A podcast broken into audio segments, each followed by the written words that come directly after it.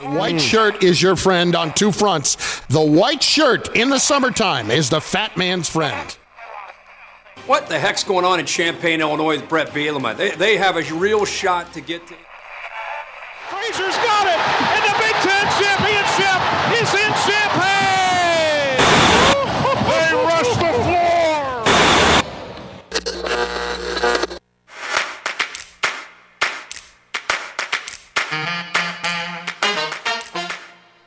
And now, broadcasting live and local from the 98.9 The Game Studios in Effingham, Illinois, it's the starting lineup with Travis Sparks High quality H2O right there. and Eric Fry. So I'll pull up these and be like, hang it a large sweet tea. It's the starting lineup on 98.9 The Game.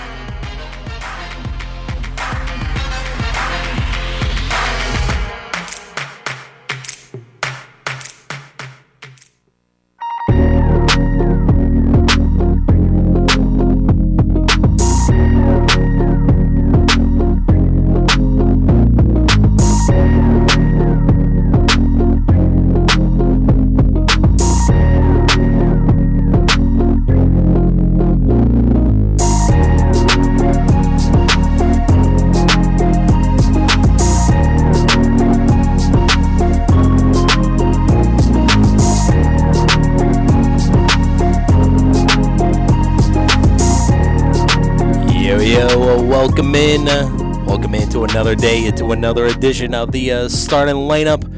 We're live here on a 98.9 The Game, ESPN Radio. What's happening out there here on this Tuesday? Tuesday, November 14th, uh, 2023. Travis Sparks, Eric Fry hanging out with you, hanging out with you for the next hour here on ESPN Radio. Coming up for you, we got a good show lined up for you as always. We have opening night in high school girls basketball in the uh, books, and we'll talk about uh, those games that happened uh, last night, some junior high stuff as well, some junior high postseason action that happened yesterday, and we'll also hit up on the high school girls basketball games uh, tonight, including uh, the uh, very first broadcast of the season, and where we'll be at uh, tonight in Altamont. We'll hit up on that as well.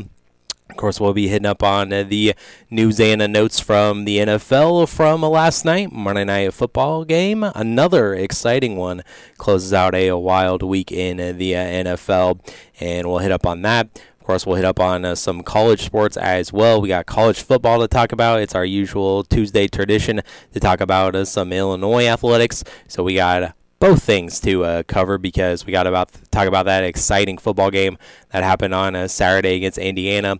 And uh, again, is it Tom Brady or was that uh, Paddock out there uh, throwing the uh, football? Johnny Newton couldn't tell the difference, and we'll hit up on that as well as the Illini got a big college basketball game tonight at the State Farm Center, and it's going to be the number four team in the country, Marquette. Shaka Smart coming into uh, Champaign uh, tonight. And of course, that game uh, can be heard right here on 98.9. The game, 6 o'clock, will begin the uh, pregame show coverage, and uh, 7 o'clock will be uh, the tip off there for the Golden Eagles versus uh, Fighting Illini.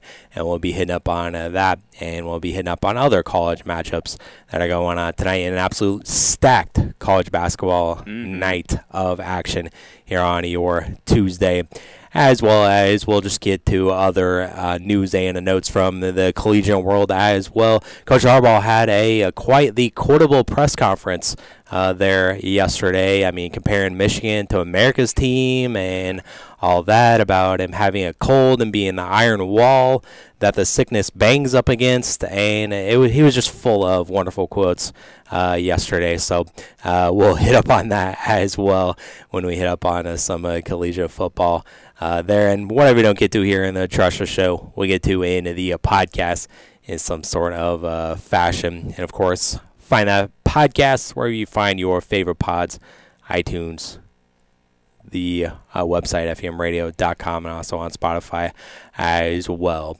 All right, so we got a lot to get to here on this uh, Tuesday, and uh, let's get to it. Let's get into it, and uh, let's get started, and let's hit it up with first things first. Before we get into the show,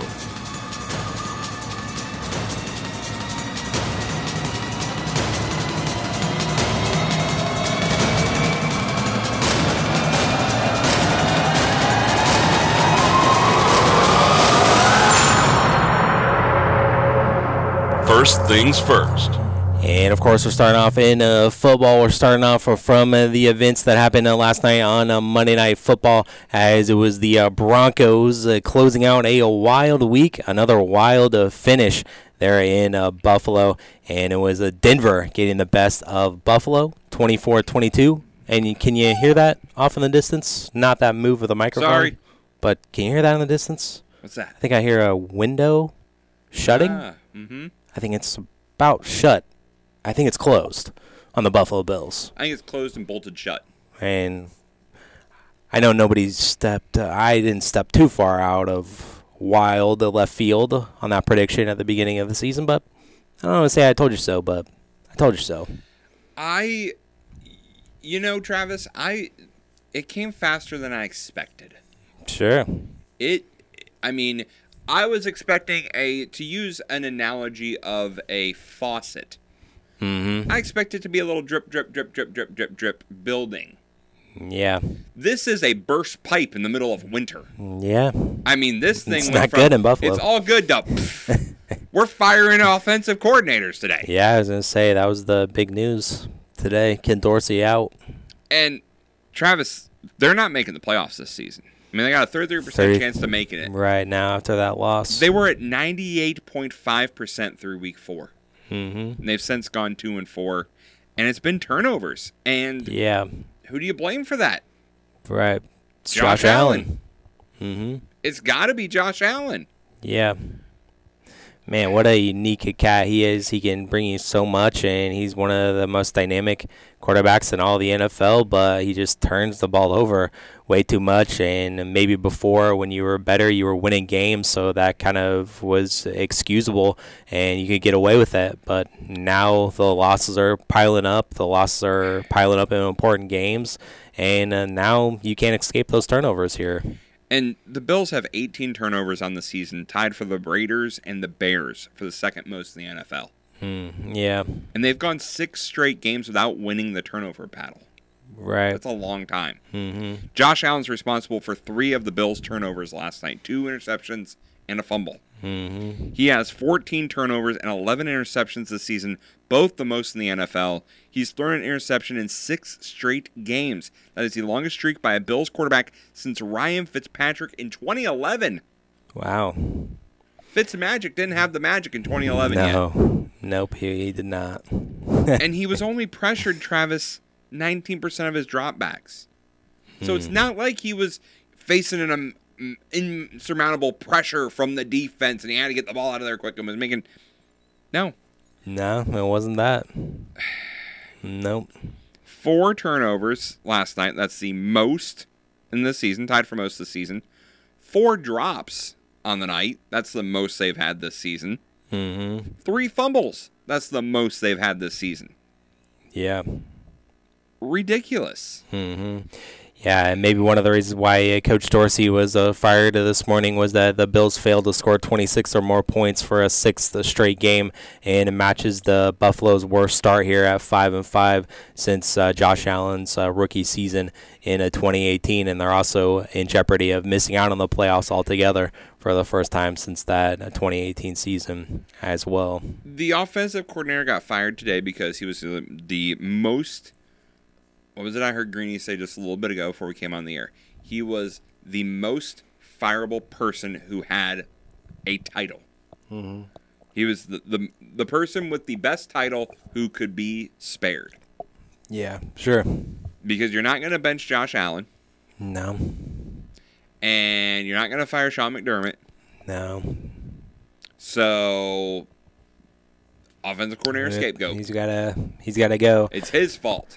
I know the defense has kind of gotten a free pass because of all the injuries that they have, and sure, yeah, they have uh, a lot of injuries and a couple of major ones on the defensive line and linebacker core, and also in the secondary as well. Uh, didn't uh, corner didn't play uh, last night, so that kind of is excusable, I guess, on that side of the football. So yeah, Ken Dorsey was the most expendable name there, and that's why he's out of a job this morning. So um, last night was a nail in the coffin uh, there for uh, Mr. Dorsey, and uh, really the injuries are excusable on the defense, but how about there at the final play of the game uh, there as it was a little chaotic action as Buffalo had the lead by a point, and uh, then uh, late in the game the Broncos were out of timeouts and. Uh, they uh, got the ball in position where they wanted it on the kick for Wil Lutz, and uh, there was like a fire drill out there. Both teams running out there quickly, and it was uh, snapped quickly as well. And Lutz missed the kick, uh, but then there was a penalty flag. I loved those reactions of people celebrating. And oh wait, there's a flag, and it was 12 men on the field, so they had to re-kick it. And naturally, when a kicker misses a kick and then a do-over happens, they make it, and that's exactly what Wil Lutz did uh, there, and uh, made the 36-yard game winner Yep. as And- time expired. And again, another game. Will Yeah. walk-off field goal tied the record It's crazy. for the most. And again, a game that Denver came in as the underdog. I think seven and a half points. That's now two straight weeks that they've covered as seven and a half point dogs yeah, they were. It was seven and a half. because they were seven and a half against the Chiefs last week. Yeah, I say yeah, they beat the Chiefs in consecutive weeks. Yeah. So look out, Denver. Russell Wilson has figured it out, and it is not throwing the ball far. He averaged 3.3 yards No. per pass. Yeah. but that's what he's got to do. Meanwhile, he was pressured 53% of the time. So you talk about that defense on the Bills and oh they get a pass. They were getting some pressure on him. Mm-hmm. Unlike Josh Allen, who had forever and a day back there to throw the football, and he threw interceptions. Mm-hmm. Right. Yeah. And I I just again I was not expecting this and now Stefon Diggs and his brother with the tweet he sent out after the game. Yeah, I heard something about that, but I didn't exactly see what that was uh, all basically his brother I- just who who is Stefon Diggs for the Cowboys basically tweeted we need to get 14 out of there. Hmm. So obviously he's trying to look out for his brother and get his brother out of Buffalo. Things are not good. And they Mm-hmm. Yeah. haven't been good. I think this goes back to last year, the end of last year. Yeah, it does with that little explosion Mhm. on the sideline during the playoff game. I, I think this is this is a case of just the NFL as a whole, Travis, and, and it's a it's a big issue. Valuing the quarterback position as much as we do. Yeah. And that is the end all be all position. It's not. Is it one of the most important positions? Yes. But you got to have some good linemen to make it valuable. We're seeing that with Justin Fields. You got to have some good receivers to catch the football. And you got to have a pretty good defense to stop the other team unless you want to get into 50 point shootouts every week like the Big 12. Yeah. Yeah, no, I mean, no doubt the other positions are important, but I can see why everybody overvalues the quarterback position because, I mean, if you don't have a good, decent quarterback, then you don't really have a team. And I think the Jets are a good Yeah. uh, example of that. Of I know they put so many eggs in the basket of Rodgers got hurt and whatnot, but I mean, I think it just goes to show you there. And I mean, stay in the same division. The Dolphins have the health of Tua, how amazing they're doing uh, there right now. So the quarterback can make all the difference, and that's kind of why. But in today's NFL, and I'm going to give you a great stat, Travis. Ready for this? I heard this stat. hmm Joe Burrow. We talked about him signing his contract Yeah, for a five and four record. Massive By the way, yeah, five and four record. Oh, but they're notorious slow starters. Yes. So Do you know what his what he's making per year? No. Seventy five million a year. Hmm. Joe. Montana in his career made twenty five million. yeah. You know, Super Bowl winner. People would probably say one of the top five quarterbacks of all time. hmm Twenty five million Wow. in his career. That's Not e- barely half of crazy. what Joe Burrow makes in a year for a five and four record. Right. Wow. That That's just crazy. shows you how, yes, things have evolved, but is it Yeah, good they've society, evolved? I think society in general, the evolution there. It, it it's getting to the, it's going to get to the point, Travis, where pretty soon we're talking about quarterbacks, and I think quarterbacks because I think they get the most. Second, I would put a star pitcher or outfielder as far as contracts go. hmm But Yeah. give it five years, Travis. We're going to be talking about these contracts with B's in them, not M's. Right. Yeah. They just keep going up more and more. And is is anyone nuts. worth that much? Probably not. No. But someone's going to pay it. Mm-hmm. Yep. Exactly. And then when they don't perform, people are going to be like, ah. Uh, perfect example is Jimbo again in Texas A&M. they Yeah. are paying him per year to not coach for them more than the entire Kentucky State Athletic Department brought in this year. Right. That's how much they're paying him not to coach for them. And by the way, if he goes and gets another job elsewhere, he's still going to get paid from that school, and he's still going to get the Texas A&M money. Wow.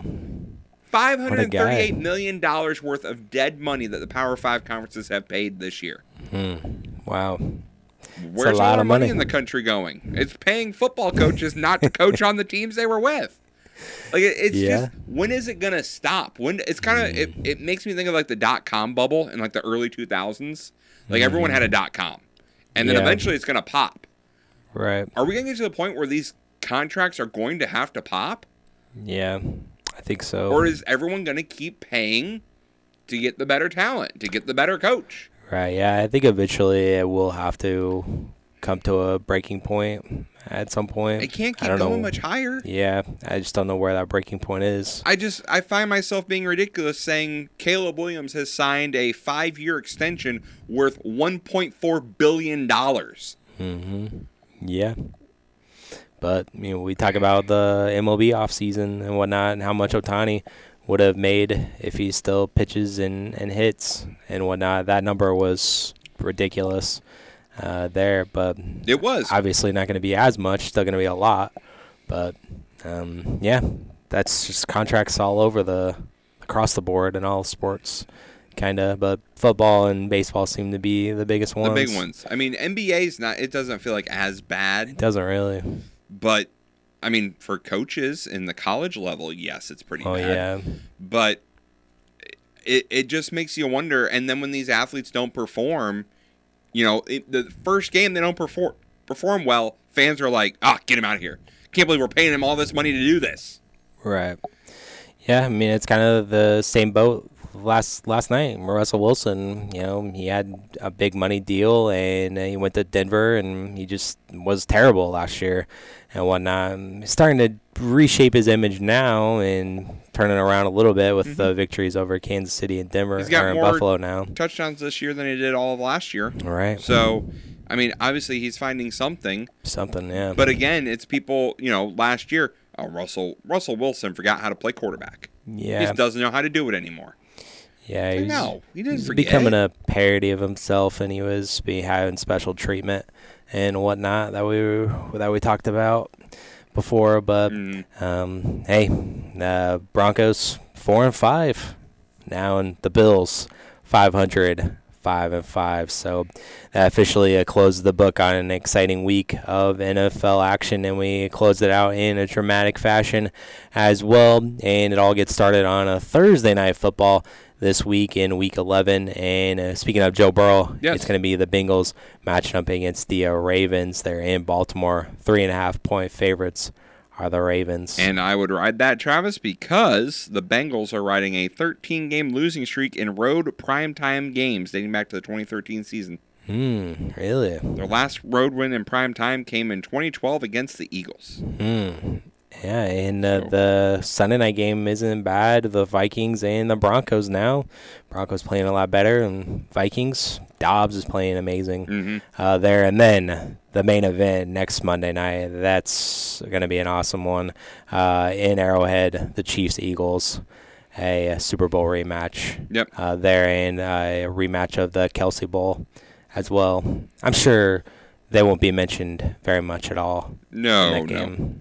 Anything else extra with their personal lives? I was looking to see her. Uh, is she on tour that day? I mean. I don't know. I'm, I imagine she was just on tour in Europe, so I imagine She was in she's still- Argentina this weekend. yeah, I imagine she's still got stuff going on, but family reunion uh, there on Monday Night Football. It'd be a great time for her to meet the brother and Maybe a perfect time for her to Skype in to the Manning cast. ooh. Now I think you may be asking a little much, Travis. Oh nope, she is in Brazil next Friday, Saturday, and Sunday, but not on Monday. Not on Monday. Fly from Brazil to Brazil to Kansas Kansas City. City, ah. non-stop, Oof. red eye. That's a it's a rough trip. That's love, Travis. I know. I already see it's love. You see that run backstage Oh, yeah. when she got off and then changing the lyrics Yes. on stage. He needs to Oh, pop yeah. the question. I mean, it's only a matter of time, right? Do it now, sooner better than later. And yeah, it's it's only a matter of time. As someone who is engaged for years, let me tell you, it's better to just do it and get it over with. So, yeah, we'll, we'll wait and see. Uh, I I'm I would assume it wouldn't take too much longer. Uh, the uh, Bears this week are in Detroit to take on the Lions that's on an L. Sunday. So, uh, Detroit favored by ten. I think the Bears' next four games are all against teams with winning records, so get ready for that, Chicago.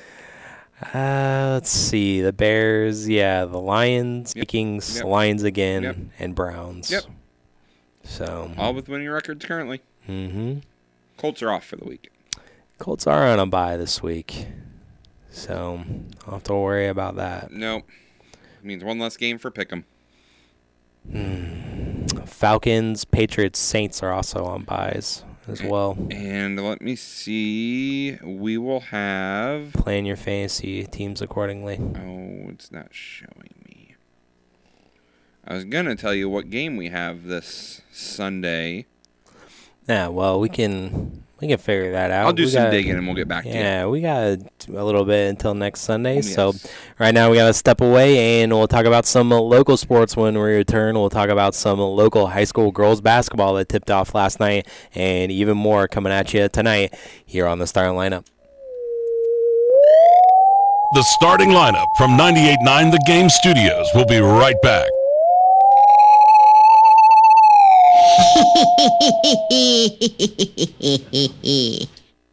Mom, Dad, I'm gonna head out with some friends. Hold up. What about your math homework? Done. Science? Did it. I thought you had research to do for your presentation. Yeah, don't worry, I got this. It's all done. The laptop you got me changed everything.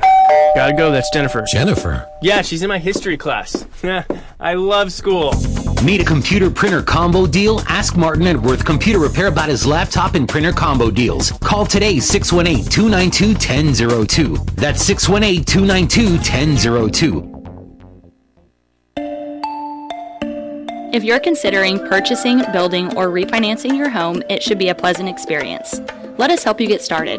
This is Christina at the First State Bank of Beecher City. When you finance through a locally owned community bank, you'll discover the perfect product for your unique situation while forming a personal relationship for years to come. Call or stop in today at the First State Bank of Beecher City and ask for one of our loan officers. We're excited to help you with your next chapter in life. Equal Housing Lender, member FDIC. There are only three northern white rhinos left in the world. But together, we can turn things around. Your support to the San Diego Zoo Global Wildlife Conservancy helps support groundbreaking solutions. Join us now at endextinction.org. Hey, son. How are you feeling? Um, I'm fine, Pops. What's on your mind? I just. I can't explain it. Navigating without a compass, eyes waiting, started to wonder. Metamorphosis, the loss of who you thought you was. When your kid can't find the language, help them find the lyrics. Listen to the Sound It Out album and get tips and tools to start a conversation at sounditouttogether.org. Brought to you by Ad Council and Pivotal Ventures. And now, the starting lineup. It is disrespectful to have the softball national championship at 2 o'clock in the afternoon. What is that? On 98.9 The Game.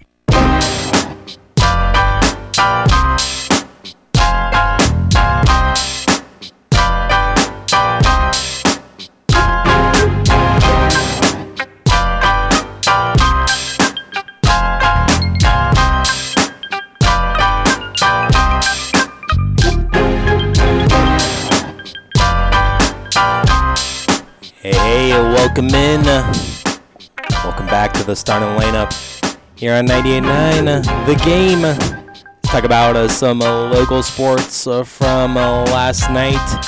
And exciting night it was as it was the uh, tip off the first games of high school girls of basketball. And uh, let's uh, start off in uh, some area conferences. We had a Cowden Herrick Beecher City pick up uh, their opening night win against South Central, and it was a 71 to a 37 uh, final score. CHBC uh, getting the dub. South Central started off the game good. They had a five point lead after the uh, first quarter, but then uh, big uh, second quarter got CHBC going. 28 points there in uh, the second quarter alone got them started, and then uh, South Central only scored. Uh, let's see there. They only scored 11 points in the second half, and uh, CHBC kept it going. Uh, there was uh, Rodman leading the way for CHBC. She filled up the stat line. She had 21 points, six rebounds, five steals, and three assists as well. And uh, Summers added a 10 points, four steals, and a three assists as well there for CHBC. Uh, Johnson led the way for South Central. She had uh, 14 points uh, there, but CHBC win on opening a night there for the uh, Bobcats there. And also, it was a Central A&M picking up the win over Neoga, 56 to 17 was the uh, final score uh, there as uh, Neoga drops their first game and uh, they uh, trailed 13 to 4 after their first quarter and then uh, picked it up a little bit but they still were trailing 30 to 11 there at halftime. Campbell led the way for Neoga. She had 8 points there and the Raiders were led by Jillian Bergner who had 20 points there for the Raiders. So uh, you know, I know Neoga lost a couple of uh, pieces. I know Cindy Richards, she graduated mm-hmm. uh, from the team uh, last year. That super sectional uh, team that they have, but I think that's a statement win on night one for Central A&M. Yep. Uh, there in Neoga, they'll figure things out. Oh yeah, it's uh, still it was early, only that obviously. one uh, there, and uh, Brownstown at St. Elmo picked up the win over Cumberland, and that one was a 38-22 final score uh, there. Yeah, uh, Cumberland was led by Shoemaker. She had 11 points. Brownstown St. Elmo led by Haslett had 17, and Seaball added 13 there for Brownstown St. Elmo. And so uh, Brownstown picks up the opening win there. Uh, FEM they got the win over Robinson, and this one was a close one, 60 to 53. And FEM had to come back to do it as Robinson actually had a 21-13 lead after the uh, first quarter. Uh, but then FEM uh, found their footing there in the middle quarters and they would eventually go on to win. Uh, Martin, she had 17 points for the Hearts, and Altoff had 11, and Wolf also was in double figures with 10 points there as well. And Robinson, uh, Marissa Zane, she had 24 points, and Shea had 14 points. Only double figure scores there for uh, Robinson, though but FEM picking up the win on night one. Uh, Seymour they defeated Ottawa 61 to 52 at the uh, Prairie Central Thanksgiving tournament. Elsewhere in the uh, Lincoln Prairie Conference, uh, a couple of teams were up there at the Maroa Forsyth tournament. It was uh, St. Thomas More defeating Argenta 50 to 17, and Maroa Forsyth defeated Unity Christian 76 24. It was Westville over Heritage 66 35. Arcola with a win over Oakwood, 50 to 22, and it was Arthur over Macon Meridian, 48 to 37, and also Shelbyville picked up the win over Okaw Valley. In the little Illini there in Paris, the North American Lighting Thanksgiving Tournament, Paris got the win over Danville 53-26 the final uh, Tuscola also defeated Marshall 44 to uh, 35 there as well and in the Central Illinois Conference uh, Stanford Olympia defeated Clinton 54 to uh, 49. And in the South Central Conference, we had Staunton defeat Greenfield 46 to 14.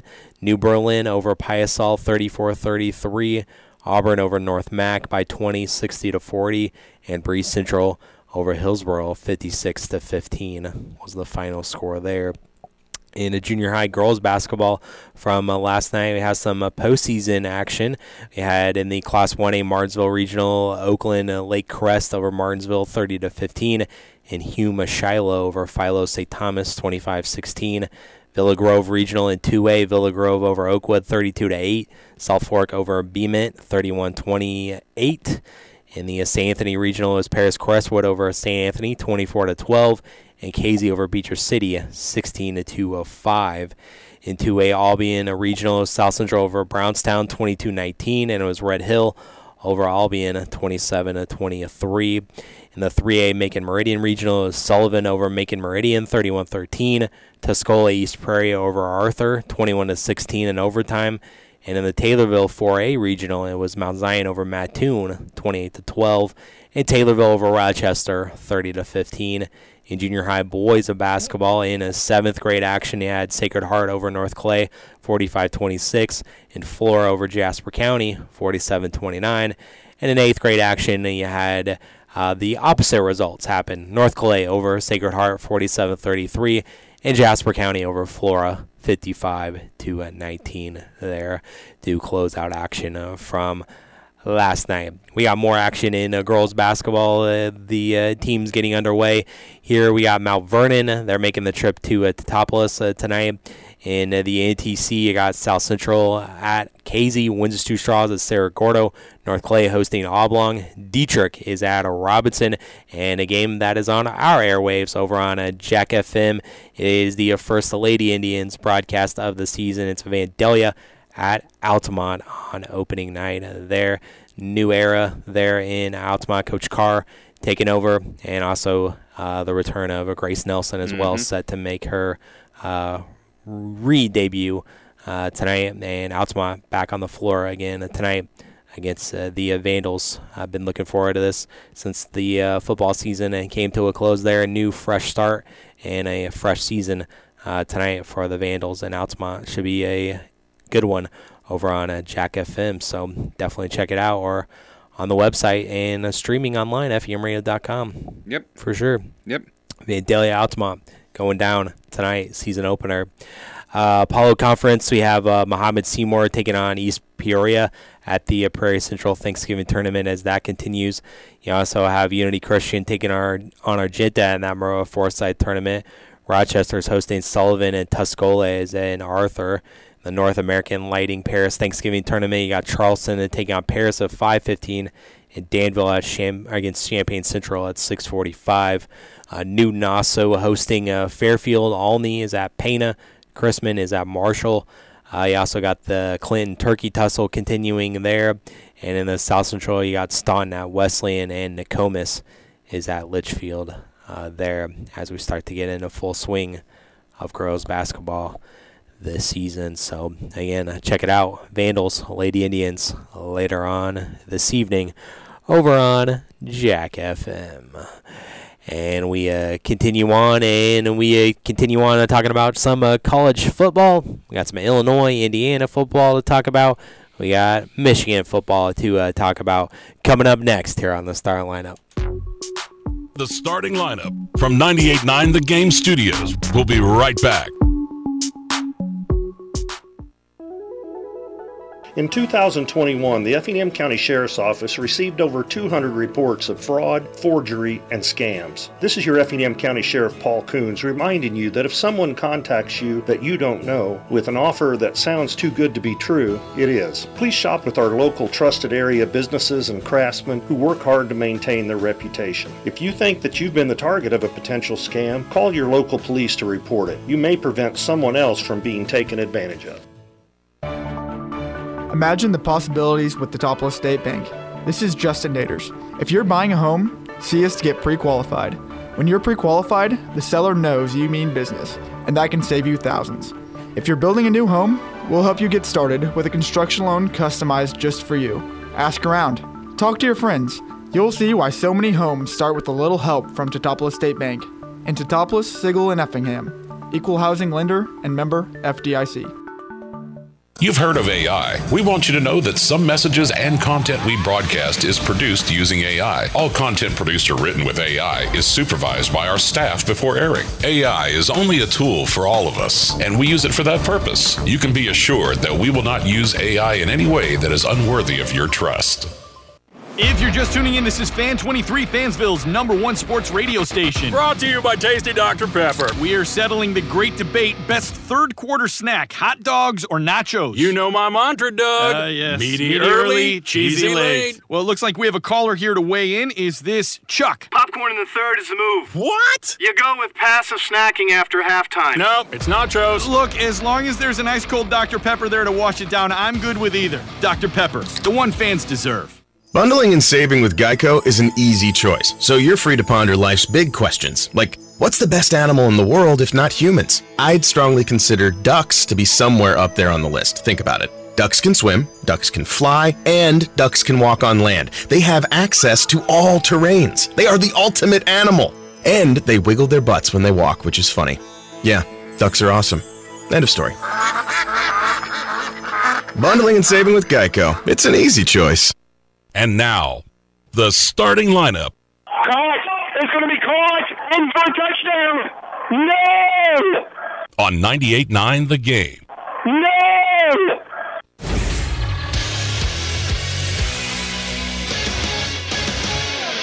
Eric Fry, Sports Center update. The Blues go for their third win in a row when they take on the Tampa Bay Lightning at Enterprise Center night. Blues coming off a dominant 8-2 road win over the Avalanche on Saturday. Blues currently 7-5 and 1 on the season. Missouri Tigers held off SIU Edwardsville Cougars. They held them to just 19 second half points during a 68-50 win at Mizzou Arena. The 2-1 Tigers will visit the Minnesota Gophers on Thursday night. Other college basketball action from yesterday, Lindenwood crushed Hannibal LaGrange 83-52 and Missouri State beat Oral Roberts 84-69. The Bulls overcame a 7 point, 17 point first half deficit but still lost to the Bucks 118 to 109 at the Forum. DeMar DeRozan hit a free throw with under 5 minutes left in the third quarter put Chicago up by 1, but the Bucks quickly retook the lead and went up by 17 points again in the fourth. Vucevic had 26 points and 12 boards in the losing effort, while LaVine had 20. The Bulls are 4 and 7 on the year. Chicago hosts Orlando tomorrow night. Cubs fans got to hear from their new manager for the first time when the ball club introduced Craig Counsell to the media yesterday. Counsell was hired away from the Brewers last week. He told reporters that he chose to go to Chicago because the team is in a good place competitively. Counsell's first game as a manager will be against the world champion Texas Rangers next March, and I believe that will be in prime time on ESPN. Welcome back in to the uh, starting lineup here on 98.9 The Game. Travis Sparks here. Eric Fry over there with the uh, Sports Center reads. And he could there. still win manager of the year. He could still We'll potentially find that out later today. Yeah, yeah. They were revealed, so Yeah. we'll get managers of the year revealed there. I so want it, Travis. I want it so badly. it definitely would be How's that humorous. acceptance speech gonna go? Mm-hmm. definitely would be humorous. That's for sure. so we'll wait to I want to thank the Brewers and can't wait to beat you next year. Thank you. I mean, yeah, basically. it's basically how it's going to go. I mean, okay. Not to get us off track, Travis, because I'm very good at that. But I think that would be more of an awkward moment than if Shildt would have won it Mhm. with the Cardinals. Because at that point, he was just fired. He hadn't been hired by anybody else. right. The Brewers didn't fire Craig Counsell. Mm-hmm.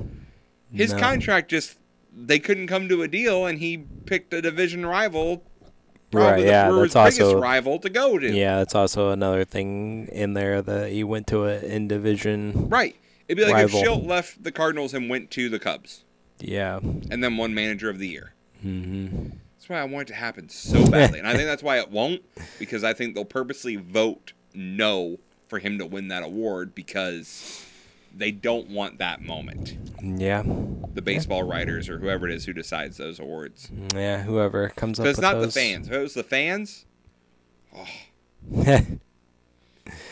if it was the fans, yeah, it would be an easy, easy decision there. Mhm. All right, so uh, let's uh, talk about uh, what we were scheduled to uh, talk about in this segment, and that was uh, college football and uh, the uh, big win there on a Saturday. There on a Dad's Day, on Military Appreciation Day, on a Veterans Day, as it was Illinois getting the uh, dub in overtime, 48 to uh, 45 thanks to Tom Brady. I mean, uh, John Paddock there throwing for 507 yards, four touchdowns. Paddock was named the Big Ten Player of the Week for that performance. And did you know, Eric, that that was the second most yards thrown by a quarterback this year in all of college football? Mhm. Only Shedeur Sanders in uh, the uh, Week One matchup against TCU threw for more yards than Paddock did in the game against Indiana, and it was also the obviously the most uh, yards thrown by a quarterback there at Memorial Stadium as well. And an absolute great story uh, there for uh, Paddock stepping in for Altmyer, who was out with a concussion. Yeah. There on Saturday. And he won Big Ten Offensive Player of the Week for Mhm. it. You know, Yep. uh, well deserved. Absolutely. Again, as I, I said yesterday, and we're going to dive into this now, I have no problems with his play. I had no. I thought he played magnificently on Saturday. Mm-hmm. This is the reason why who won the game. It's the only reason we won the game. Mm-hmm. I blame the defense. Yeah. You can't let them get back in the game. Yeah. That is the That was- killer instinct that none of the recent Illini teams, basketball or football, have. Mm-hmm. Yeah, the defense was uh, certainly disappointing uh, there. Nobody was really. Uh, the Hoosiers don't really have a great offense uh, that would ex- that would blow the doors off anyone really, No. but it certainly seemed that way on uh, Saturday. So yeah, I was really disappointed uh, with uh, with the He defense. he had to have a magnificent game, Travis, because the defense couldn't stop anybody. Right. Yeah. Uh, and Indiana had that lead there, 27 to 12 in the second quarter, but Illinois came back, and then uh, there Indiana ended up tying the game up there at 42 with 28 seconds left at the end in regulation and converted on the two point conversion. Again, penalties is a problem for the uh, Illini. Penalized 14 times for 139 yards as well. And I mean, Indiana also had seven penalties as well, so it was a flag filled game uh, there as well. 45 points for the Hoosiers, Travis, the most they've scored this season. Yeah. That includes Travis them beating Indiana State 41 to 7. You gave up more points to Indiana than Indiana State did. Mm-hmm. Yeah. That's not a good thing. No. That's not something you can hang your head, hat on. You gave up more points, Travis, than Akron gave up to Indiana. Akron lost to Indiana 29 27. Mm-hmm. You gave up more points to Indiana than Right. Akron. Yeah. You gave up double the points almost. Right. Yeah. I know. I don't know what to tell you anymore, man. This defense isn't good. This was a game, Travis, and and you're gonna hate what I'm gonna tell you. You're gonna hate it because you're gonna go, "Oh, Eric, you're just being an Illinois basher." I'm not. This is one of those games, Travis, where somebody had to win, but neither of these two teams are good. Yeah, I mean, somebody had to win. Is this a is this a game you you pump your fist about and say we got them? Yes, big big win. No, mm-hmm. It's one you go, wow, we outlasted a bad team.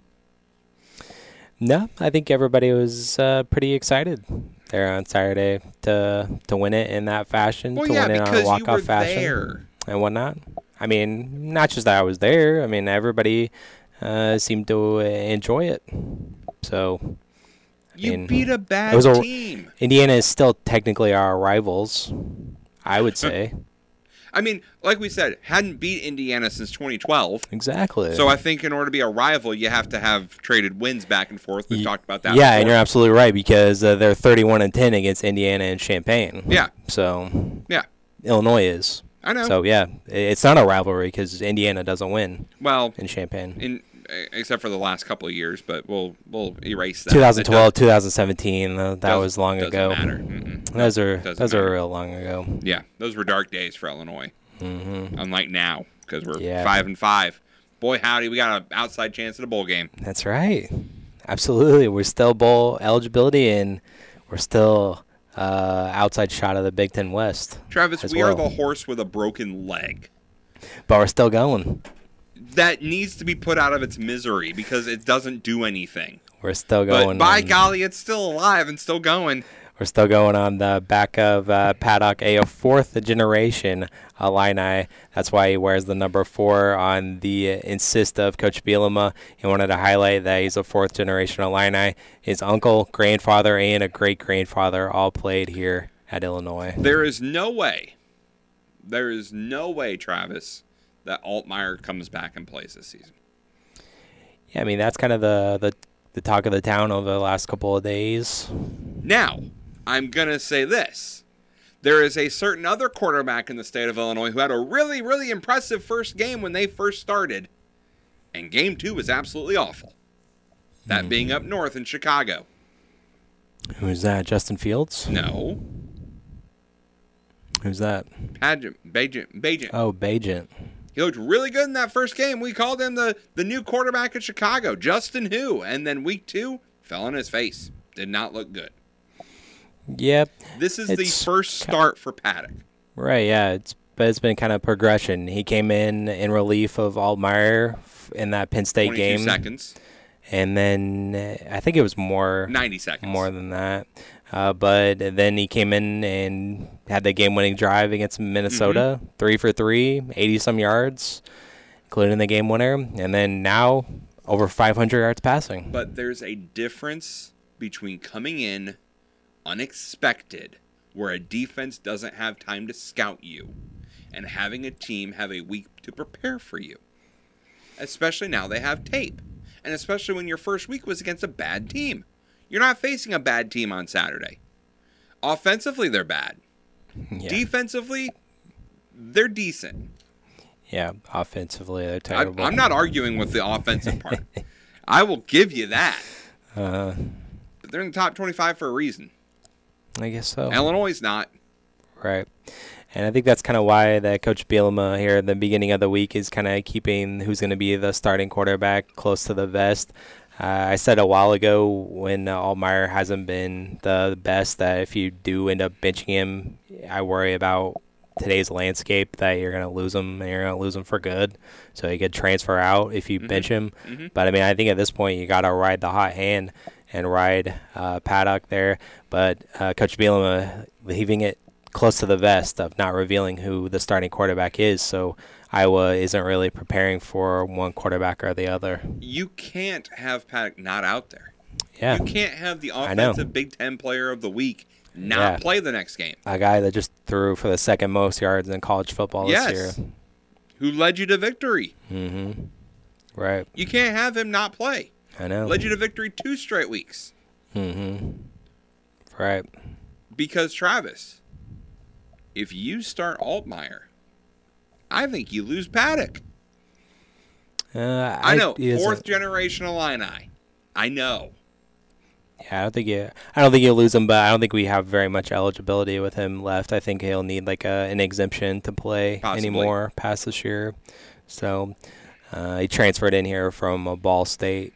Yeah, he don't is a senior. So, uh, but Isaiah Williams having another great game and had nine catches, 200 yards, and a couple of scores, including the game winner uh, there in the last two weeks for Isaiah. 22 grabs, 311 yards, and four touchdowns, and back-to-back game winners as well. And Williams also has at least one catch in all 35 games since he switched from quarterback to receiver prior to the start of the 21 season.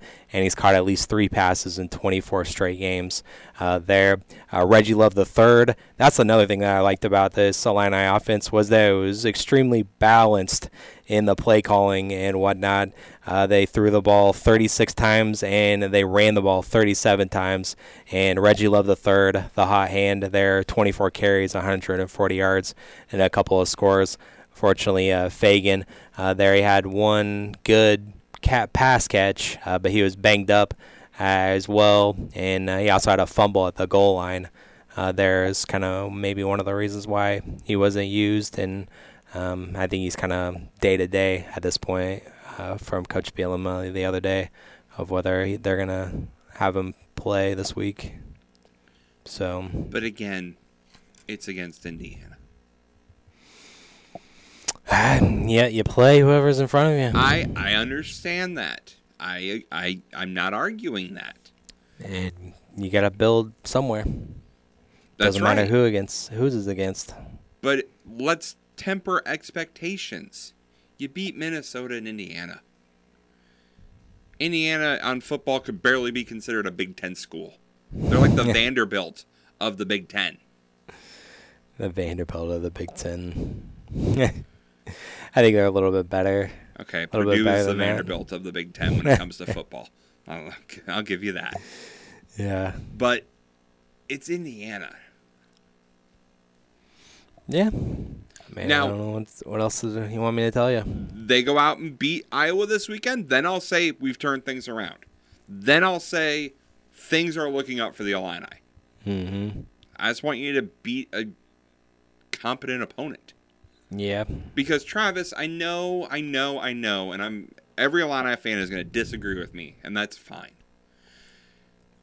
Let's say, Travis, hypothetically, that somehow we back our way into the Big Ten West. Mhm. Somehow we do it. I don't know how that would have to work out, but somehow we back our way into it. Crazy scenarios. That's how we do it. I don't want to see us on a nationally televised broadcast getting thumped by Michigan or Ohio State. And you can't tell me that's not what's going to happen. But we'll, but we'll be there. I I don't want to be We'll there put it for on a the half. We'll put it on the resume. Hey, for a half? Yeah. Yeah. Be there for a half? Yeah. I went to the Big Ten championship game and all I got was this shirt because my team lost by 40? Mm-hmm. Come on. Yeah. We'll put it on the resume though, and we'll tell recruits that we made the Big Ten championship game. And they'll doesn't go- matter the performance. Yeah, because you backed your way in. Now next year you got Ah, Oregon, USC, and UCLA coming in here. Ah, it doesn't matter. We would be town Big Ten West champions. uh, oh, I know the Illinois team would because that's what the Illinois fan base does. Big accomplishment. I mean, it would be a big accomplishment just for how the crazy, how many crazy scenarios would have to happen in order or us to win. But another thing that, uh, in order for us to back into the West, we got to win out, and so uh, we'll see what happens there on a Saturday. Two thirty, they kick off in Iowa City. Uh, there and 2:30 will be the kickoff. 1:30 pregame show coverage Mhm. Right here on uh, Jack FM. Uh, we didn't get a lot to uh, other things in college football, so we'll save that for the uh, podcast and uh, Coach Harbaugh's comments that he made yesterday in the press conference. First time really responding since he got suspended. There, and then we close out the show here talking more Illinois sports and college, but we'll talk about college basketball to close things out here on the starting lineup. The starting lineup from 98.9 The Game Studios. We'll be right back. You might watch your bottom line shrink if you don't account for burglaries, on site accidents, and other unpredictable misfortunes at your business. Pekin Insurance offers that you focus on what's important employees, profits, and peace of mind. Ask your local Pekin Insurance agent about commercial insurance products or learn more at pekininsurance.com. In Effingham, contact Tingley Insurance at 217 342 3637 and we'll go beyond the expected for you. This is Lucas Crenning with a message from the Effingham Fire Department. As a firefighter, I've witnessed the devastating consequences of vehicle accidents. Let's stay focused. Distracted driving kills. Keep your eyes on the road and off your phone. Buckle up. Seatbelts save lives. It's a simple action that can prevent serious injuries. Also, let's protect our little ones. Use proper car seats for children to ensure their safety. And always check the back seat. Don't forget about loved ones or pets before leaving the car. Let's prioritize car safety. Together, we can save lives. Get big savings and big rewards now during Provember at Lowe's. Right now, save $80 on the DeWalt 20 volt two tool combo kit and earn three times the bonus points. Redeem those points for offers like NFL tickets to regular season games, a Super Bowl 58 experience for two, and more rewards. Because Lowe's knows savings, Lowe's knows pros. While supplies last, selection varies by location. Bonus points calculated before taxes and fees after applicable discounts, if any. Valid through 1122, subject to change. Isn't that aroma just heavenly? What's with the whispering? Inside this grill is the secret to winning game days. Mmm.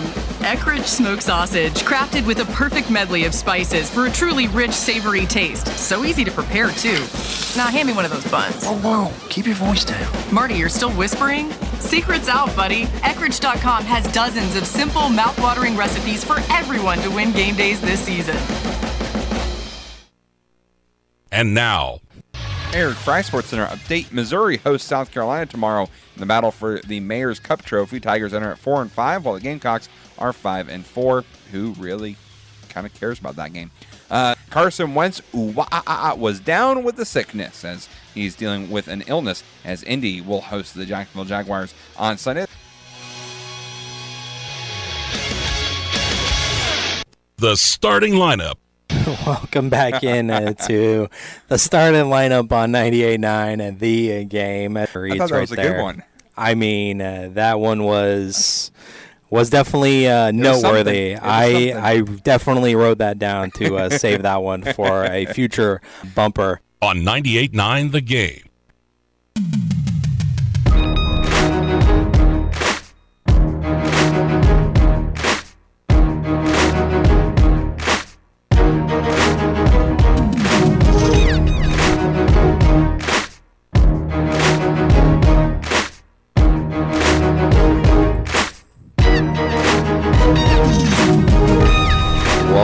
Into the uh, starting lineup. On 98.9 the game. We're only here on 98.9. We say a smidge a bit longer. But we just got done talking about Illinois football. Let's hit up on uh, some uh, college basketball and uh, big slate of games uh, tonight. Of course, you got the uh, Champions Classic there in Chicago tonight at the United Center. Duke versus Michigan State, Kansas versus Kentucky. Uh, should be two great matchups uh, there. But a game that's on our station right here at uh, 7 o'clock tip, uh, 6 o'clock pregame show. It's Marquette and Illinois as it's the uh, Gavitt tip-off games there in uh, State Farm uh, Center. There, of course, Illinois with some kind of disappointing performances in the first two games uh, for them against EIU and Oakland. And Marquette, they are coming off wins against Northern Illinois as well as Rider in their last game.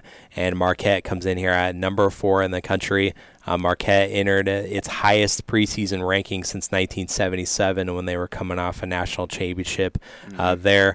Rightfully so, because the Golden Eagles are returning four starters from a team that won the Big East regular season and a tournament championship from last year. And also, they have the uh, Big East Six Man of the Year as well that came back that kind of was inserted into the starting lineup.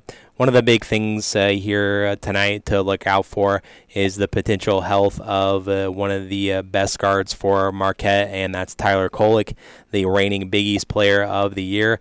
Left late in the second half, the game on Friday against Rider. Uh, Coach Shaka Smart said he turned his ankle after stepping on another player's foot he hobbled off the court late in the game and went to the locker room and did not return to the game. And Jeff Goodman is reporting here about an hour ago that he's a game time decision tonight for Marquette. And so that would be a big blow to the Golden Eagles and uh, uh, them if he can't go. And so uh, we'll wait to see uh, if Tyler Kolek, the Big East Player of the Year, can play in tonight's game. And also another player to look out for for Marquette is also Gigadaro. He's a big man down low that they'll look to feature there tonight. And Marquette coming to Champaign tonight. And because of that injury, I think is one of the reasons why Illinois is actually favored by a point and a half. Yeah. in the home court advantage and point and a half favorites. Yeah, it scares me. First true test for the Illini. It definitely is. With the way that Oakland game went, uh, I- I'm a little concerned for tonight. And this is one of those games where we didn't get up for our competition in the per- first two games, but then uh, we'll come out here and we'll win. That's just who this Illini team is. And then uh, what's their next game? Uh, Illini will come out and have a disappointing performance again against Valpo. That's just who uh, I've been cheering for Illinois too long, and that's just what happens. Yeah. Wouldn't be shocked at all if uh, that's what happens, but uh, we'll see if uh, Tyler Kolek is able to go uh, or not. Uh, there, I think that could be the big storyline that could um, determine the outcome. And, and I. I think you need to win this game, Travis, and I'll tell you why. Because you should beat Valpo, obviously. You should beat Southern. You should beat Western Illinois. Those next three games at Rutgers, we know Illinois plays differently at Rutgers. Yeah, it's traditionally. different at the RAC. The FAU, we know we know about that game. We know where we both sit on that. But then that Tennessee game at Tennessee, that's a that's a scary game for me as well. Mm-hmm. Those Yeah. are three big games you have coming up. You need a momentum building win against a good quality opponent so that you can look across the court and say, we can beat these guys too. Right. Yeah. So it also starts a big uh, series for Marquette as well. They got a Mhm. pretty good, tough schedule with the Maui Invitational as well. But that's coming up a little bit later here on a 98.9. But we got to run and we got to run to the podcast. Uh, but Carlin versus Joe is up next. Thanks for listening to the starting lineup on 98.9 The Game.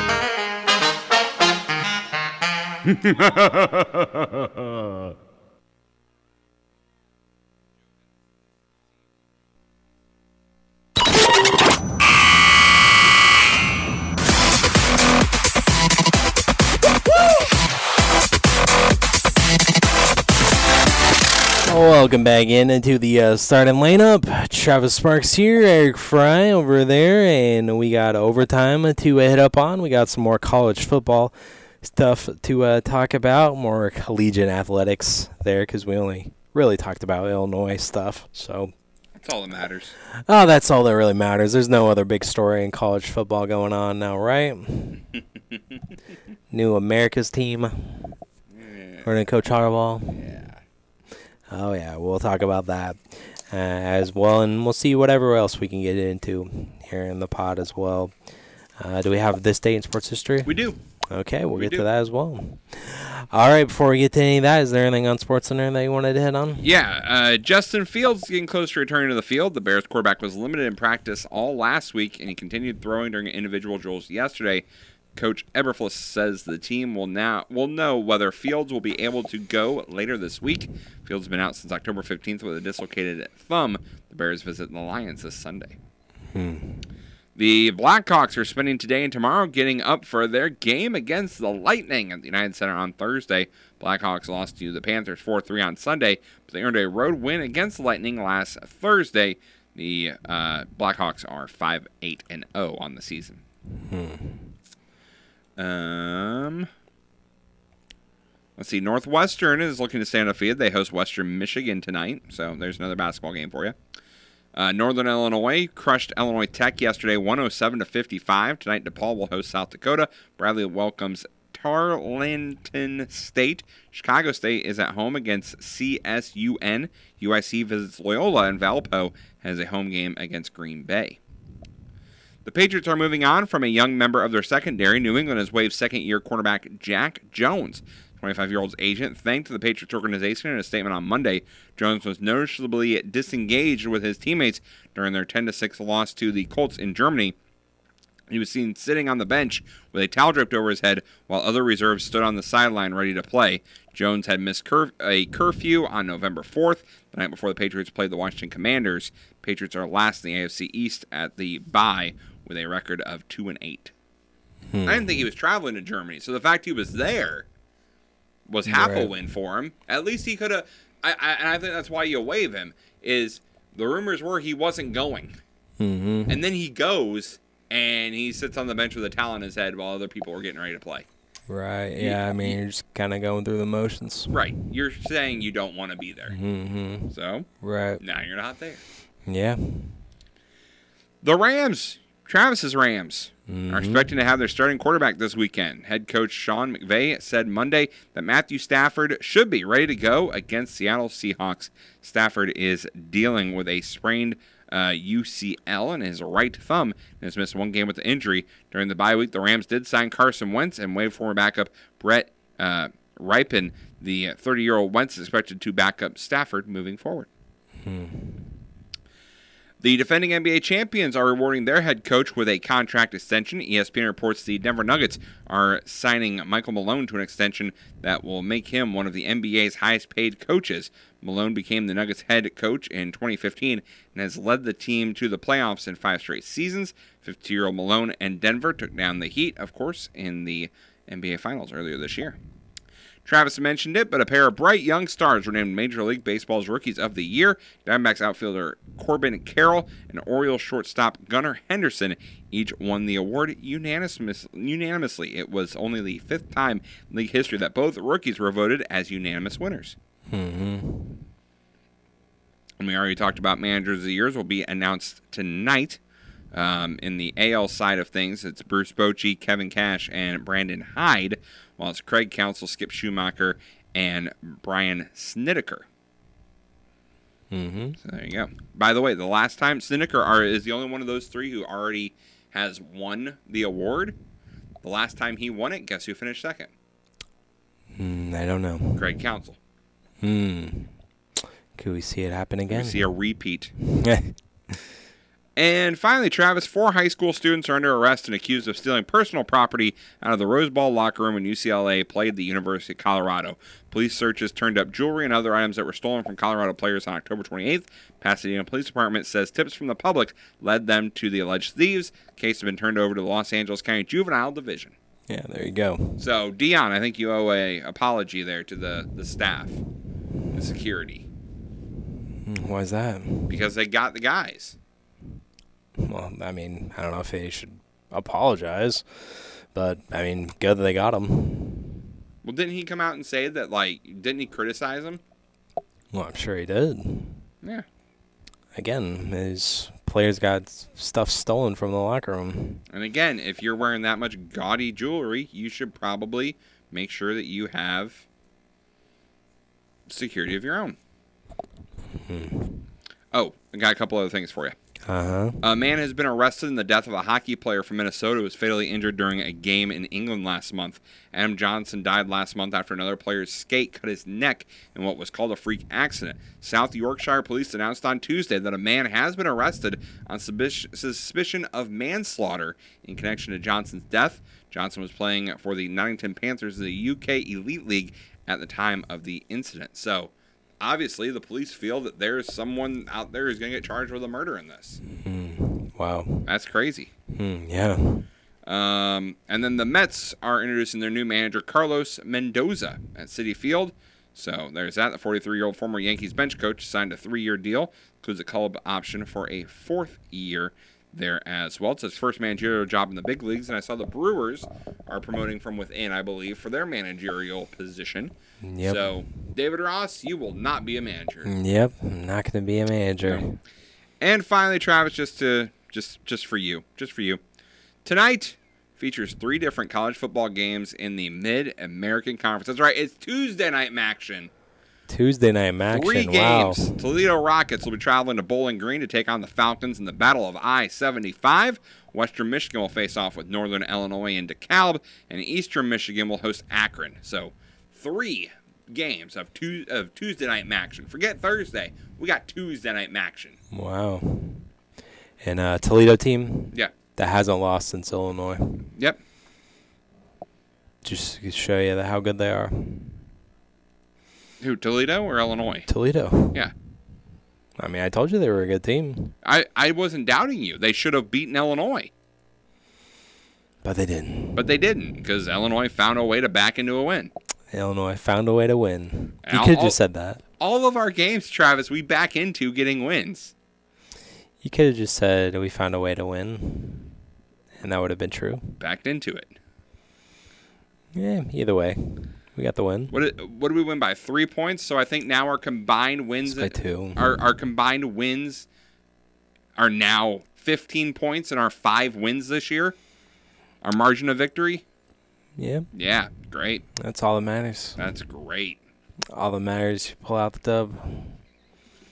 We're averaging three points per win as far as a differential. All that matters is that win in the win column. Back into them. Can't we just We'll have Illinois it. go out there and beat someone by 14 points one time? Nope. Because that would require them to be a good team. It starts this week. Okay. Starts this week against Iowa. All righty. We'll see about that come Monday morning. Um, Iowa favored by three. The over under is 30 and a half. Yeah. It's actually raised from last week's game. Well, yeah, that's because Illinois is going to bring the offense a little bit, you think. You'd hope so. uh, 30 and a half. I mean, transitive property, we're better than Iowa because we beat Minnesota and they lost to Minnesota. Right, exactly. But Yeah. this Illinois defense isn't that good. Even though the Iowa offense isn't that good either. No. Not at all. Looks like uh, Petrus is going into the uh, transfer portal as well. After he lost his job Mm-hmm. there at Iowa, starting quarterback. Yep. But is that it for Sports Center? Yeah, that's it. I was gonna say that would uh, transition uh, well to uh, the uh, Penn State uh, Michigan game from uh, last week, as uh, Michigan. Uh, you know, we talked about an anniversary not too long ago when Notre Dame won one for the Gipper. Well, they won one for Harbaugh, as he's still alive and well, but uh, the assistant coach was in tears after the game of uh, winning the game against Penn State, and it was 24 to 14 or 21 4 to 15 was the final score there. So Michigan overcoming the odds and beating adversity, rising above uh, the world. It's Michigan versus everybody. Everybody's out to get us, and we win 24 to 15. We're America's team. Now, okay. I know where you stand on this, Travis. Mhm. I, I know you're anti Michigan all the way through your orange and blue heart. I mean, does anyone really like Michigan outside of Michigan fans? Nobody does. No, not really. I'm, I'm not arguing that, that point with you. But here is what I am going to argue. Okay? Mm-hmm. And that is the fact of all the reports said that they were stealing signs Mm-hmm. Because they they got this tape or however they got it Mhm. last year. Right? Well, last year, yeah. Yeah. Who doesn't change their signs year to year? Well, Who's I think it's because even if I'm not purposely looking at the signs just by watching a broadcast, I'm going to figure out what you're doing. If you keep the same thing every year, I think they were. It was the thing that is is that they were stealing signs last year, too. Not just scouting for this year as well, but it's scouting in season and whatnot. So they were actually using it as their advantage last year. Okay, but what I'm saying is, shouldn't you mix it up game to game? Because again, just watching the film, watching a broadcast, I'm going to figure out what you're doing. I mean, I think if you're just watching the broadcast, I think you can mix it up enough and you can confuse the language and whatnot uh, enough to where you don't have to change it too much game by game or year to year That is if you don't have any film on it. is just Elaborate spreadsheets. these coaches we know not not just Harbaugh, all coaches do an extreme amount of prep on their opponents each and every week. Mm-hmm. They look at film and film and film and film. Mm-hmm. And anything they can they can see. Yeah. I'm I'm saying legally that they can see. All the coaches do that. Everyone Right. does it. Yeah. Are you telling me that there aren't coaches who are not flat out stealing signs, but are getting a tendency based off of what they're seeing on a broadcast or on a game film? I don't know about on a game film per per se, but I mean, yeah, of course, that's a part of all sports of stealing someone's signs naturally or picking up on a tendency naturally. But the NCAA says you can't scout your teams in season, and that's what they were doing. And they're also using video technology to acquire these signs and making elaborate spreadsheets and uh, a elaborate manifesto of these teams' signs, and that's cheating. In the eyes of the NCAA. and uh, clearly the Big Ten. And the which is part of the NCAA. Mm, Well, yeah, That's- that's but it was the Big Ten officially had the uh, the big suspension of suspension of three games, and then only not being there on game days, but you can coach the team Right. for the rest of the time. Exactly. Jeez. And if you think the Big Ten made that decision without talking to the NCAA first, you're full of you know Yeah. what. Every Sure. all of these conferences work under the NCAA. They don't. There's not a rogue conference out there because they need the hmm. NCAA's SEC approval maybe. for stuff. SEC maybe. Well- they kind of seem to be ruling their own, ruling themselves. But the NCAA lets them. That's the problem. Yeah. You get away with what you can get away with. Guess so. Again, I agree that what they did is illegal. Mm-hmm. But I'm just trying I'm just playing devil's advocate here. Sure. I know it's different because it's pro and college. But even I mean, think of Peyton Manning and how many times I heard Omaha, Omaha. Now every time he said Omaha, it did not mean the same thing. Right. I It changed I up every time. And players since then have since they've retired have said that. It changes.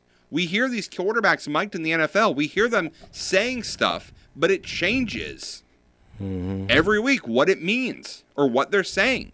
We've heard it in NASCAR where they have key words that they say when they're coming down for a pit stop, meaning two tires, four tires. They'll Mm-hmm. say, you know, a perfect example was Bubba Wallace in a race. He was sponsored by McDonald's. He says, "What's the order?" And the crew chief came back and said, "Filet o fish, no fries." And they knew that was two tires. Hmm. But no one else would have known that if other teams were scanning their radios, which other which you do to see what your competition is doing. Right. Why wouldn't you change it on a week to week basis? I don't know. I feel like that's too complicated. You're overcomplicating it. You have five five days of practice minimum. Mm-hmm. I'm not saying every single thing, but when you're making adjustments, you're using a handful of things. Right. It's not like I'm saying change your whole playbook in a week. Mm-hmm. We're talking about maybe six or seven things. Yeah. I don't know. Maybe they do. That that is my thing. Is why are why are the coaches not changing it up? Because again, that stuff is just available to the general public watching the broadcast. Yeah. Well, you try to hide it as best you can. Well, I remember a couple years ago, and it's kind of died down a little bit, but they used to hold those signs, literal signs that had different pictures on them. They still and, do. and a lot of them still do. Mm-hmm. And every game, you get a shot of that sign. The TV cameras will get a picture of someone holding it up. And all you have to do is see what they're holding up and then look at the next play and figure out what they did. Yeah. I think that mm, they do switch up those things on. Uh, I think they do switch it up on a game to game basis. You just don't know which. I'd hope so. Which one? Which picture means a certain thing on a But if different that's game? the case, I think they do. If that's the case, then what Michigan's doing is irrelevant because it would be switched up by the time they got to their game. I don't know. Is the principle illegal? Yes. But the benefit, if the teams are switching on a game to game basis, there is no benefit to what they're doing. That is that is all I'm arguing. Yeah. Is that if the teams are switching it up on a game to game basis, like you yourself are suggesting they do, I mean, I don't know. I'm just. Uh, I mean, neither of us know. We're not there. As I suggest they should do, then there is no benefit to it because it would be a different signal for the next game. Yeah, I think they were exposed in that one game where they did change up their uh, signs. I think it was the TCU game. They said so. So again, if the if the teams that they're going against are complacent enough to where they're not changing what they're doing, is again, I'm not arguing that the way they went about it is correct. That's not what I'm arguing.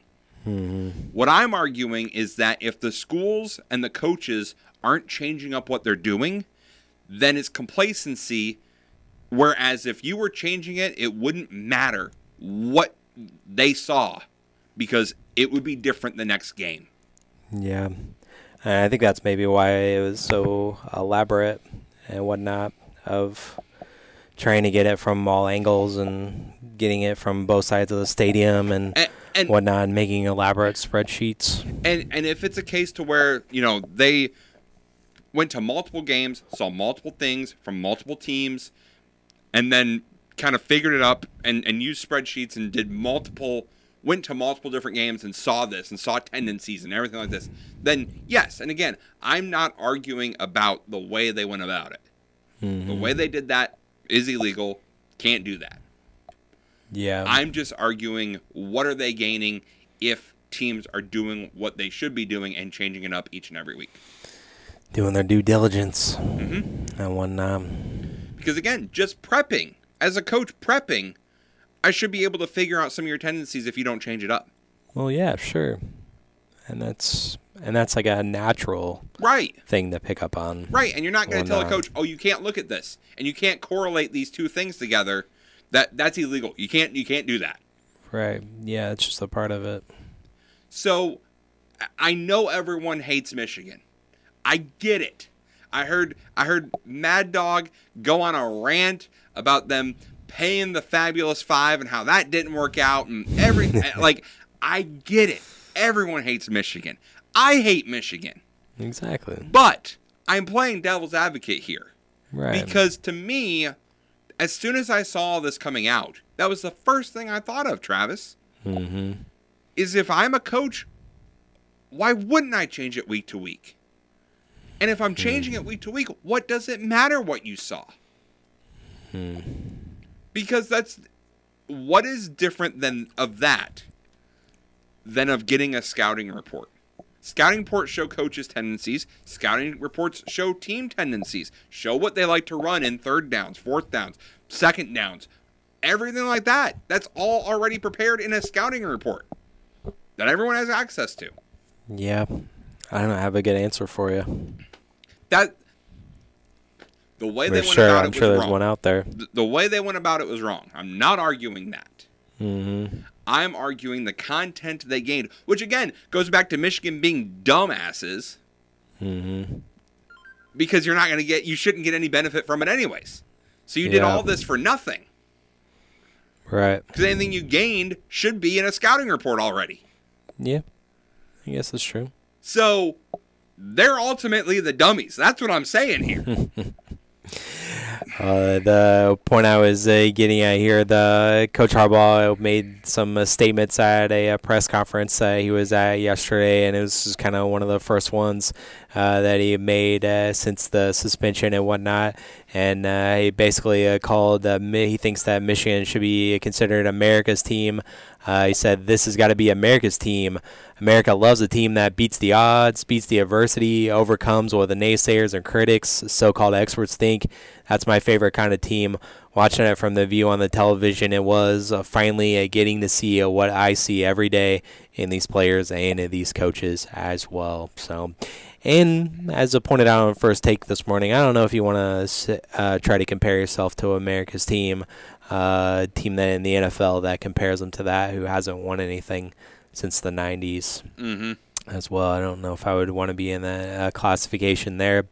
He also had some other ones that I think are just bonkers off the wall that are perfect for uh, Coach Harbaugh uh, as well. That's the kind of what people took away from it, America's team, and also he mentioned something about due process as well during this. He said, "I'm not. I'm looking for the opportunity of due process. I'm not looking for a special treatment. I'm not looking for a popularity contest. I'm just looking for the merit for what the case is." And uh, some of the other bonkers ones about how he enjoys watching Judge Judy and uh, how he would take the stand and whatnot and testify in this matter. And also a couple other uh, good ones was that he reversed his uh, take on chickens being nervous birds. Um, he said that the chickens are low maintenance and high production. Said that they're good for his mental health, and he's always happy to see them after he acquired some chickens. So um, he's reversed his stance on nervous birds. Chickens, they're just low maintenance. he is another person, Travis, to where if we'd all just quit talking about him, maybe they'd go away. Yeah. Um, and then my favorite one was uh, when uh, he was asked about his uh, raspy voice, about whether he was sick or not. He said, I'm not sick. I'm the iron wall that viruses bash against and shatter. He'll do more push ups and eat an apple, if that's the case. So, Travis, Coach Push-ups Har- and apples. Coach Harbaugh's career. Uh huh. Would you would you not call him a college coach more than an NFL coach? Uh, yeah, I would say that. I mean, he coached in the NFL. He coached the 49ers for three years. Mm-hmm. But he's been at Michigan since 2015. Before that, he was at Stanford for three years. Stanford, Before Stanford, he was at San Diego. Hmm. Okay. Forget about that. Yeah, yeah. As in San Diego College, not Sure. the Chargers. Yeah, I know. So only three years of his coaching career was he in the NFL. Mm-hmm. He has more NFL playoff wins than bowl wins. We're talking about this guy. Like seriously. Nice. He's he's five and three in the playoffs. He is two and nine in his bowl career as a coach. Quit talking about him. Nice. Okay. There's your stat of the day. There's your stat. There's that. Take that, Jim Harbaugh. Can you imagine being his brother? I feel Yeah. so bad for John. Like John, more a better coach, a player's coach. I've never heard anyone on the Ravens say a bad thing about him. Mm-hmm. Just goes to work, does his job, and you got this nutcase for a brother. Right. It's uh, easy to be like the normal one. Oh, definitely. So Yeah, I. The only thing I can hope for Travis, and and I don't know how it would happen. It would have to, Michigan would have to fall off a cliff. I can hope it can happen. I would love to see Michigan and Colorado in a bowl game. So then that way I can venture all of my hate to unappreciated and just absolutely incredibly dumb coaches to one game. it's just one bowl game. yeah, a lot of crazy things would have to And happen. And if we could play that in Alcatraz or something, that'd be great. Yeah, there you go. Yeah. We could play it in San Francisco as close as we can get. But that's about it. Loser gets fired from a cannon. There you go.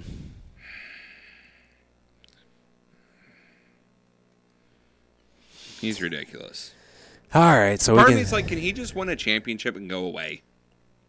Oh, don't worry. Once he, once the season's over, he's going back to the NFL. You don't have to worry about that. Where's he going? He's coming to save the Bears, No, Travis. so we can keep talking about him. No. Oh yeah. You know what would make it worse? What's that? If the Bears picked up Deion's son in the draft. there you go. Oh no! He hires Deion as his OC. Man, Oh, that would be nuts. that'd be a train wreck and a half. oh, I'd have to disown the Bears. Now I kind of want to see it. no, I want to see if we can make this happen. no, Travis. Why would you put? Why? You might why? be onto something. Ah, all right, You might be onto something. all right. You ready to finish up here?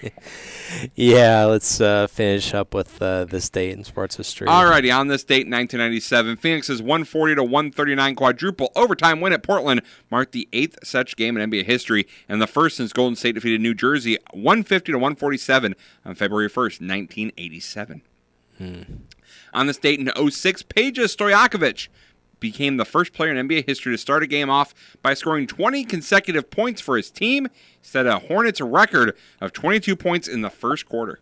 Hmm. Everyone forgets Peja was had a couple of good years there. Yeah, he did.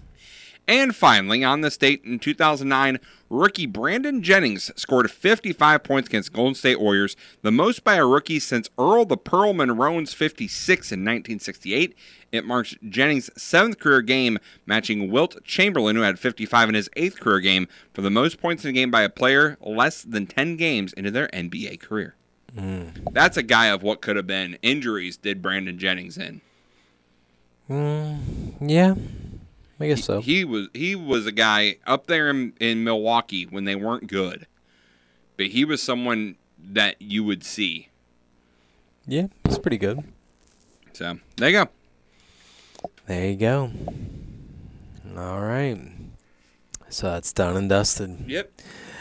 All right, so uh, that will uh, close things out uh, for uh, today, and we're gonna get out of here. We'll be back tomorrow to uh, recap that Illini game and recap all the high school girls basketball from tonight as well. So until tomorrow, we'll talk to you then. thanks for listening. Uh, thanks for downloading.